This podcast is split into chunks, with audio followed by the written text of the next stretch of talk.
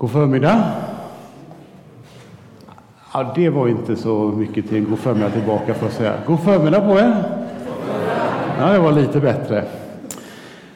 Innan jag vill läsa en, en bibeltext och be en bön så vill jag först presentera mig själv lite grann, vem jag är. Jag heter då Daniel Åkerblad och har predikat en gång här förut, förra sommaren. Eh, och då var vi precis nyinflyttade till Habo, jag och min familj. Vi flyttade från Falkenberg till Habo.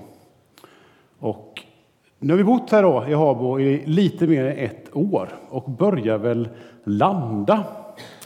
Vi bor i ett nytt radhus i Kärnekulla, eh, precis jämte den nya förskolan. Vet ni var den ligger? Ja, det är bra. Vi märker att det är många som är runt och kör bil i det nya området eller går promenader och eh, sådär. Eh, och det är ju, ja, vi tror att det kommer bli ett väldigt bra område som växer fram, men jag förstår att ni som har bara sett en åker där eh, är kanske lite förvånade hur fort det har hänt. Men jag förstår att Habo är en ort som det växer och det knakar och det är många åkrar och marker som nu det bor, eller står hus på.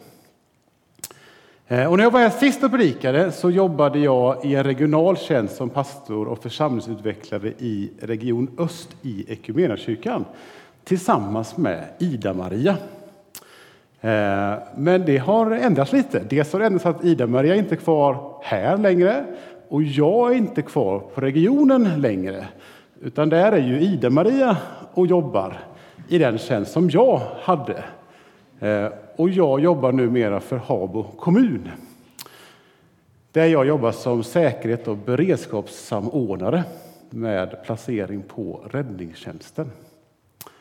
Så om ni nu hängde med på de krokarna. Eh, men det är en ny tjänst för mig sedan den här hösten. Så nu är jag också i detta försöka lära känna Habo som kommun och eh, olika förvaltningar av olika människor överallt i detta. Nu vill jag läsa den evangelietext som är föreslagen för den här söndagen. Temat för den här söndagen är ju samhällsansvar. Det är ju inget jätteenkelt ord. När jag satte mig för att förbereda den här predikan så kändes det som att det kanske inte är det ordet som vi oftast använder i kyrkan, utan snarare så att det är ett ord som jag möter i mitt nu, mitt jobb för Habo kommun. Ansvar, samhälle och så vidare. Men det är ett tema i kyrkåret. Och den text då från Matteus evangeliet kapitel 12 handlar om Herrens tjänare. Ni kommer få upp den där. Det är Bibel 2000 på väggen här och jag läser från folkbibeln så får ni hänga med och se om det är så olika skillnader i de här olika översättningarna. Eller är det folkbibeln där nu med, Johannes? Ja.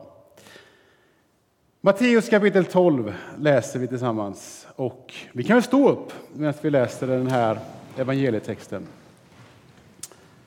Och jag läser från vers 15. När Jesus fick veta det drog han sig undan. Många följde honom och han botade dem alla. Han förbjöd dem strängt att avslöja vem han var för att det skulle uppfyllas som var sagt genom profeten Jesaja. Se, min tjänare som jag har utvalt, min älskade, i vilken min själ har sin glädje. Jag ska låta min ande komma över honom och han skall förkunna rätten för folken. Han ska inte tvista eller skrika, hans röst ska inte höra på gatorna. Ett brutet strå skall han inte krossa och en rykande veke skall han inte släcka förrän han har fört rätten till seger. Och det hans namn ska folken sätta sitt hopp. Vi ber tillsammans. Och Herre, tack att vi får fira gudstjänst den här söndagen. Tack att vi får komma inför ditt ansikte och komma dig nära. Herre, vi tackar dig för att du är här. Tack Jesus Kristus att du är här. Därför att du känner oss var och en. Du känner våra liv. Du känner de här dagarna som har varit den här veckan. Du vet vad vi har varit med om. Och tack att vi just nu får just komma nära dig. Herre, vi ber att vi skulle få öppna våra hjärtan och våra sinnen och ta emot det som, som du vill säga till oss, det som du vill beröra våra liv med.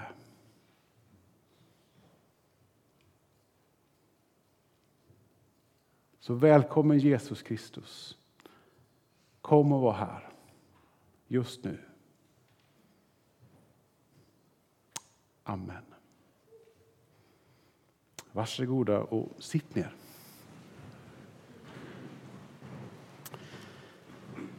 Som jag nämnde då så har jag precis börjat en ny tjänst för Habo kommun där jag bland annat jobbar med krisberedskap och brottsförebyggande och andra frågor. Eh, och det är väldigt många olika nätverksträffar, olika människor som jag nu ska då lära känna.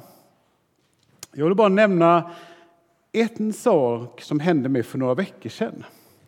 Jag var i Nässjö på en sån här nätverksträff och eh, där var det en massa andra människor från räddningstjänsten och olika kommuner i vårt län och så var det också olika poliser där. Och så var det ett samtal som handlade om att hur kan vi vara med och förändra våra samhällen, våra kommuner? Hur kan vi hjälpa människor som mår dåligt? Eh, och så var det ett samtal som ledde vidare till att ja, men människor som kanske har problem med narkotika och alkohol. Det känns ibland som att vi bara flyttar runt dem. Vi sätter upp eh, belysning här, eller vi sätter upp staket här för att de inte ska vara här. Ja, men då hittar de ju en ny plats att vara på. Och så var det en, en eh, person i det här samtalet som sa lite så missmodigt frustrerat, ja men just det här, det spelar ingen roll vad vi gör, vi flyttar ju bara runt om. Och så blev det en lite jobbig tystnad i samtalet. Och jag som var ny, jag sa inte så jättemycket. Jag försökte bara, vad är det vi pratar om? Och så Jag hörde en ganska låg profil. Men då var det en högt uppsatt polis som sa helt plötsligt, som bröt den här tystnaden på ett sätt som jag inte trodde någon skulle göra. Då säger han så här, vi får inte glömma bort kyrkorna. De vet hur man kan förändra människors liv. Och jag bara, vad sa han? eh, och det blev så där, det lättade upp på något sätt. Just det, vi har glömt bort kyrkorna. Och jag tänker på ett annat samtal som jag hade med en här i kommunen. Som också på något sätt, det jag jobbar med handlar om civilsamhället och kunna samarbeta och stärka vårt samhälle. Och då var det också någon i kommunen här som sa att här i Habo så har vi märkt att kyrkorna, de är villiga att göra många saker. Och så hade vi ett samtal om hur ni, flera församlingar här i Habo, hjälpte till när flyktingströmmen kom 2015. Och sen när nästa flyktingvåg befarades kanske komma när kriget i Ukraina bröt ut, så var responsen snabb från kyrkorna. Vi har lokaler. Vi har människor som är villiga att göra saker. Och Människor har ställt upp. Vi är ofta väldigt duktiga på det i våra kyrkor. Vi ordnar saker, vi fixar saker. Vi gör insamlingar med kläder, pengar och så vidare för att hjälpa till, litet som stort. Och jag tänker att det är ju en del av att vi tillsammans är med och skapar det samhälle som vi vill leva i. Och idag så vill jag först säga några saker om ondskans ansikte. Som vi faktiskt har ju sett mer och mer av den sista tiden och ännu mer de sista veckorna. Sen vill jag säga några ord om Bibelns texter om att göra goda handlingar och vår vilja att bry sig om någon annan. Och till sist så vill jag återkomma till den här texten ifrån Matteus 12.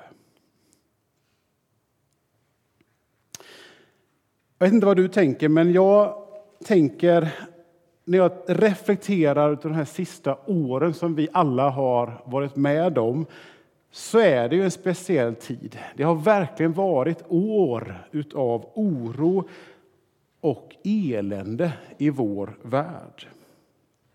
En pandemi som vi nu fortfarande pratar om, även fast vi då ändå ibland nog inte tänker på att det var inte så länge sedan. När vi var i pandemin så tänkte vi nog, vi sa kanske till varandra också, att vi kommer nog aldrig ge varandra en kram igen. Inte så där att man bara hälsar, knappt att man hälsar någon i handen. Men det gör vi ju. Vi går på konserter, vi sitter på en gudstjänst så här, vi samlas, vi har släktkalas. Nästan som vi glömt bort att det var en pandemi bara för några år sedan. Men den var där och den påverkade en hel värld och mängder av människor dog. Och sen så var det som att världens ekonomier kollapsade. Och vi har nog alla, till och med våra barn, lärt oss stava, nästan kanske våra barn, till ordet inflation. Vi kanske inte fattat allt vad det innebär, det har knappt jag gjort. När man lyssnar på nyheterna och de förklarar alla de här små orden som de letar efter och mäter statistik. Men vi har hört ordet inflation och framförallt så har människor fått det tuffare ekonomiskt. Jag lunchade med en, en kollega här i, i veckan och han sa att, att vi har just nu boendekostnader på närmare 20 000 i månaden. Det är mycket pengar i månaden och framförallt om man är själv. Då märks det om man får ökade boendekostnader. Höjda räntor, allt blir dyrare och det påverkar. Och när vi på något sätt trodde att vi var på väg ut ur det där orosmolnet, ja, då startade ju Ryssland ett grymt krig i Ukraina som nu har pågått i över 600 dagar. Och vi matas ju fortfarande av de här bilderna och av krigets konsekvenser. Det finns där, det pågår. Och vi får nyheter om ökade våldsspiraler, bomber, skjutningar i vårt land. Jag läste en nyhet att gängkriminella, till och med i Huskvarna, att polisen hade upptäckt att de hade försökt rekrytera en nioåring i gallerian i Huskvarna här i oktober. Nio år! Och börja göra tjänster åt kriminella. Vi har haft terrordåd i Bryssel. Och nu har vi ett krig mellan Israel och Palestina. Alltså på något sätt så är ondskans ansikte både långt bort men väldigt nära. Och I Bibeln så kan vi ju läsa olika texter om djävulen, om ondskans ansikte och natur. Och ordet djävul kommer från ordet diabolos. Och just det ordet det betyder att bryta isär. Att splittra isär, att dra itu. Och om någonting vi har sett de sista åren och de senaste månaderna och veckorna så är väl just det där att vår värld splittras, den dras isär. Mellan öst och väst mellan palestinier, judar, mellan kriminella gäng och vi andra, bara goda medborgare i vårt land. Och det ligger just i ondskans natur och vilja att bryta isär. Att skapa hat, att skapa misstänksamhet och ett sånt där vi och dem-mentalitet. För tio år sedan ungefär så höll vår dåvarande statsminister ett tal till Sveriges befolkning. Där han vädjade till oss. Han såg och hade fått säkert rapporter om just den där flyktingkatastrofen 2015. Han höll ett tal som är välkänt där han sa till hela vår befolkning öppna våra hjärtan. Öppna ditt hjärta för nya människor. Och Något som gjorde mig väldigt ledsen, jag vet inte om du tänkte på det, men efter det här, precis efter det här tragiska terrordådet i Bryssel så var det en högt uppsatt politiker, till och med riksdagspolitiker som använde på ett sätt det talet för att på något sätt peka på sina egna politiska åsikter. Hon la ut en tweet, som man säger, där hon menar att den här Fredrik Reinfeldt inte skulle ha polis skydd på arenan. För han bar på något sätt skulden för allt det som vi såg. Han borde inte få skydd. Och när man läser hennes tweet, som hon nu då sen raderade, så är det verkligen att spä på och bygga på det här vi och dom-samhället. För vad blir på något sätt motsatsen? Hon pläderade för att man inte skulle öppna sitt hjärta utan vi snarare ska stänga våra hjärtan. Att vi ska stänga våra hjärtan för andra människor. Hon sa inte det rakt ut, men jag kan inte läsa hennes tweet på någonting annat sätt. Alltså mer av mentaliteten tänk på dig själv först och bry dig mindre om andra. Och just den mentaliteten, att tänka på sig själv och bry sig om mindre om andra, den ser vi inte så ofta i Bibeln. Och den ser vi inte i Andra Korinthierbrevet kapitel 8. Här skriver Paulus ett brev till församlingen i Korint och där han uppmanar dem att vara med i en insamling till församlingen i Jerusalem. Jag läser från vers 9. Ni, ni känner ju vår Herre Jesu Kristi nåd. Han var rik, men blev fattig för er skull för att ni genom hans fattigdom skulle bli rika. Jag ger mitt råd i den här saken därför att det är bäst för er, ni som redan i fjol var först både med att påbörja arbetet och att besluta om det. Fullfölj nu arbetet så att ni som var villiga att besluta om det också genomför det efter de tillgångar ni har. Finns den goda viljan så är den välkommen med vad den kan ha och bedöms inte efter vad den inte har. Detta säger jag inte för att andra ska få det bättre och ni ska få det svårt, utan för att alla ska ha det lika. Just nu kommer ert överflöd att avhjälpa deras brist för att en annan gång deras överflöd skall avhjälpa er brist så det blir lika för alla. Som det står skrivet, den som samlade mycket fick ingenting över och den som samlade lite led ingen brist. Paulus säger, har någon bara den goda viljan så är han välkommen med vad han eller hon har och kan ge. Det bedöms inte i mängden hur mycket man ger, utan det handlar om viljan. Och han lyfter fram Jesus själv som det stora föredömet. Jesus som var rik, men valde att bli fattig för vår skull. För att vi skulle kunna bli rika genom hans fattigdom. Så var rädd om din goda vilja. Vaka över den.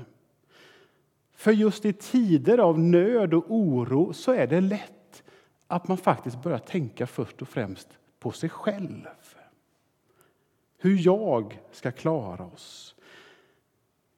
Att vi samlar i våra egna lador och ser till att jag och min familj, vi kommer gå igenom detta. Jag mötte en annan polis nyligen som faktiskt var med i närheten av vårt terrordåd på Drottninggatan. Han var där. Inte direkt att han var på gatan, men han var på centralstationen och märkte av detta. Eh, och han har sånt minne, berättar han, när han går på en av de där broarna i Stockholms stad, när mängder av människor går för att tunnelbanan låg nere. Kommer ni ihåg de nyhetsbilderna? Och han hade ju då en telefon som började ta slut på batteri. Och då såg han en annan som gick där jämte som hade sån där powerbank som man kan ju ladda telefon. Så han gick fram till den personen. Du, min telefon håller på att ta slut och jag är inte här från Stockholm. Jag skulle behöva ringa hem. Kan jag få ladda? Nej, det fick han inte göra. För redan där hade personen som ägde powerbanken börjat tänka på sig själv i kris. Jag behöver det för mig själv. Det är kanske inte många procent för att kunna ringa hem till sin familj och säga jag är oskadd. Men det fick han inte. Så det är lätt att i tider av nöd och oro så tänker vi först och främst på oss själva. Så vaka över din goda vilja att göra någonting för någon annan. Att inte bara tänka på dig själv. Och just den här risken och det här handlandet att faktiskt på något sätt försöka klara av sin egen situation själv den fick ju Israels folk lära sig i öknen.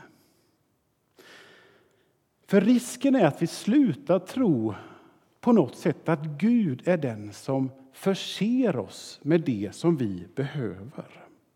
Att vi har en Gud som faktiskt bryr sig om våra kläder och om vi har mat på bordet.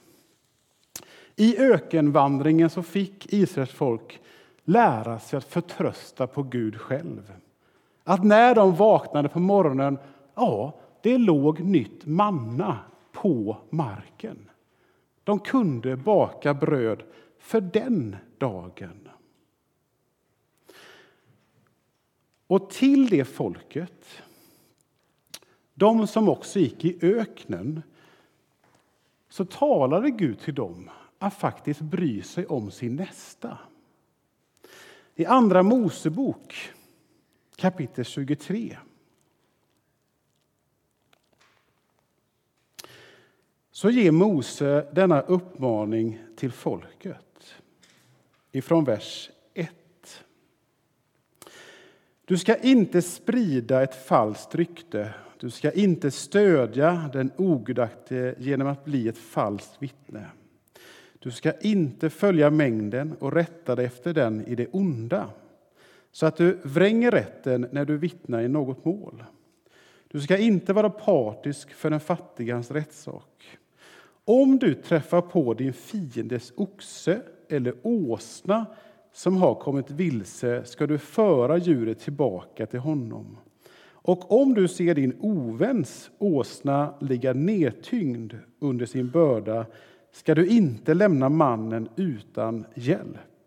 Du måste på allt sätt hjälpa honom. Och lite längre ner här i vers 9 så står det också en främling ska du inte förtrycka. Ni vet själva hur främlingen kände eftersom ni har varit främlingar i Egyptens land. Alltså, här får ju till och med eh, Israels folk uppmaningen av Moses själv att när du möter din oväns oxe som har bekymmer så får du inte bara gå förbi utan du behöver hjälpa din oväns med att få lätta upp och befria den här oxen.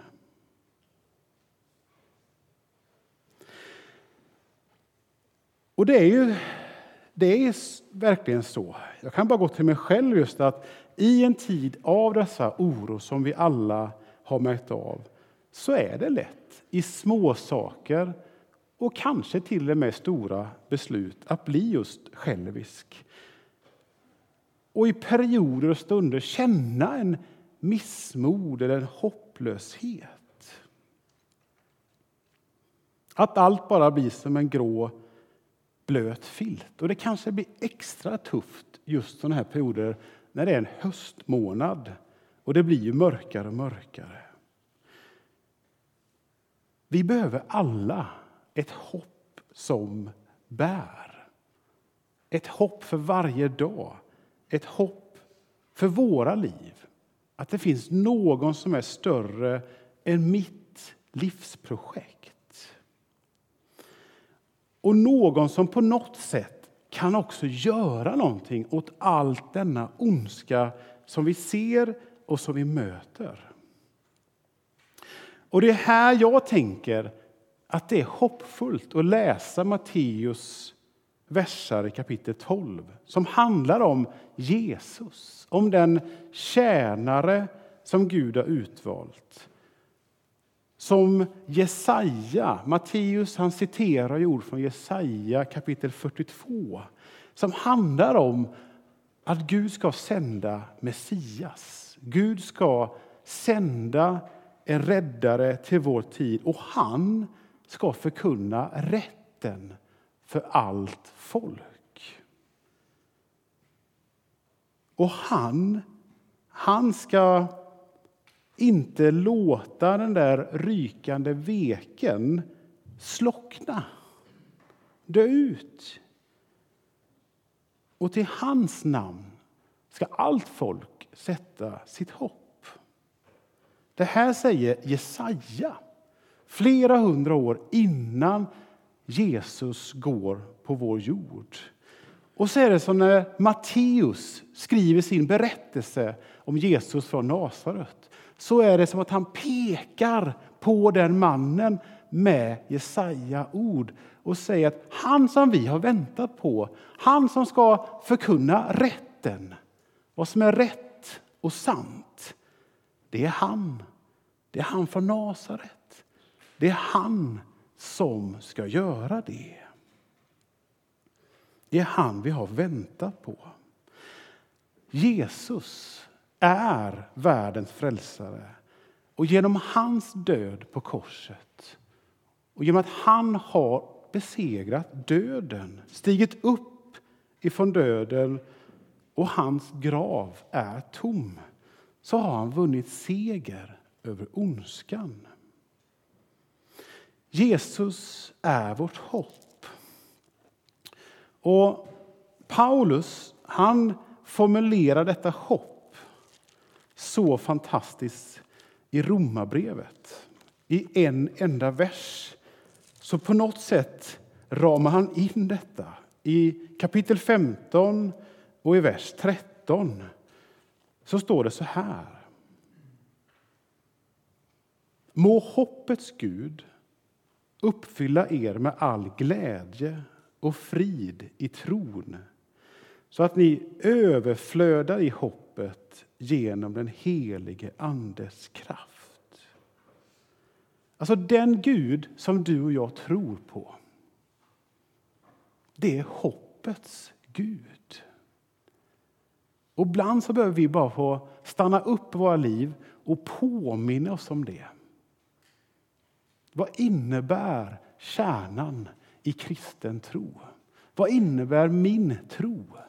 Vad säger Bibeln om den tron som du och jag får ha? Jo, den säger att vår Gud, det är hoppets Gud. Och han vill uppfylla dig med all sin glädje och sin frid så att du till och med kan få överflöda i hoppet. Inte genom din styrka eller kraft, utan genom den helige Andes kraft. Och du kanske är här idag och känner att ditt hopp håller på att sina. Eller att du känner att din gnista eller som det stod i Matteus 12, att veken håller på att slockna. Gud är här. Och han är inte en Gud som släcker ut, tar bort, utan han tänder hopp. Han lyser upp med sin eviga ljus. Eller så kanske är du här och känner att nu, nu börjar det hopa sig. Hur ska jag fixa detta? Hur ska jag orka detta? Att missmodet på något sätt börjar sakta tränga igenom din själ. Gud är hoppets Gud. Han vill ge av sitt hopp. Han vill ge av sin frid och sin kraft in i ditt liv. Som vi sjöng förut, det är kärleken som kommer segra. Jesus förkunnar rätten för allt folk. Och det är i hans namn all folk ska sätta sitt hopp. Vi ber tillsammans.